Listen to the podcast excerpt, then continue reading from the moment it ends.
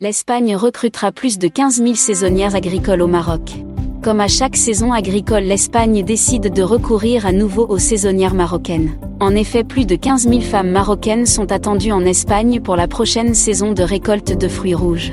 Le recrutement de plus de 15 000 saisonnières marocaines fait suite à l'accord lors de la réunion de coordination de migration circulaire entre les autorités espagnoles et marocaines, qui s'est tenue récemment à Tanger en présence d'organisations professionnelles.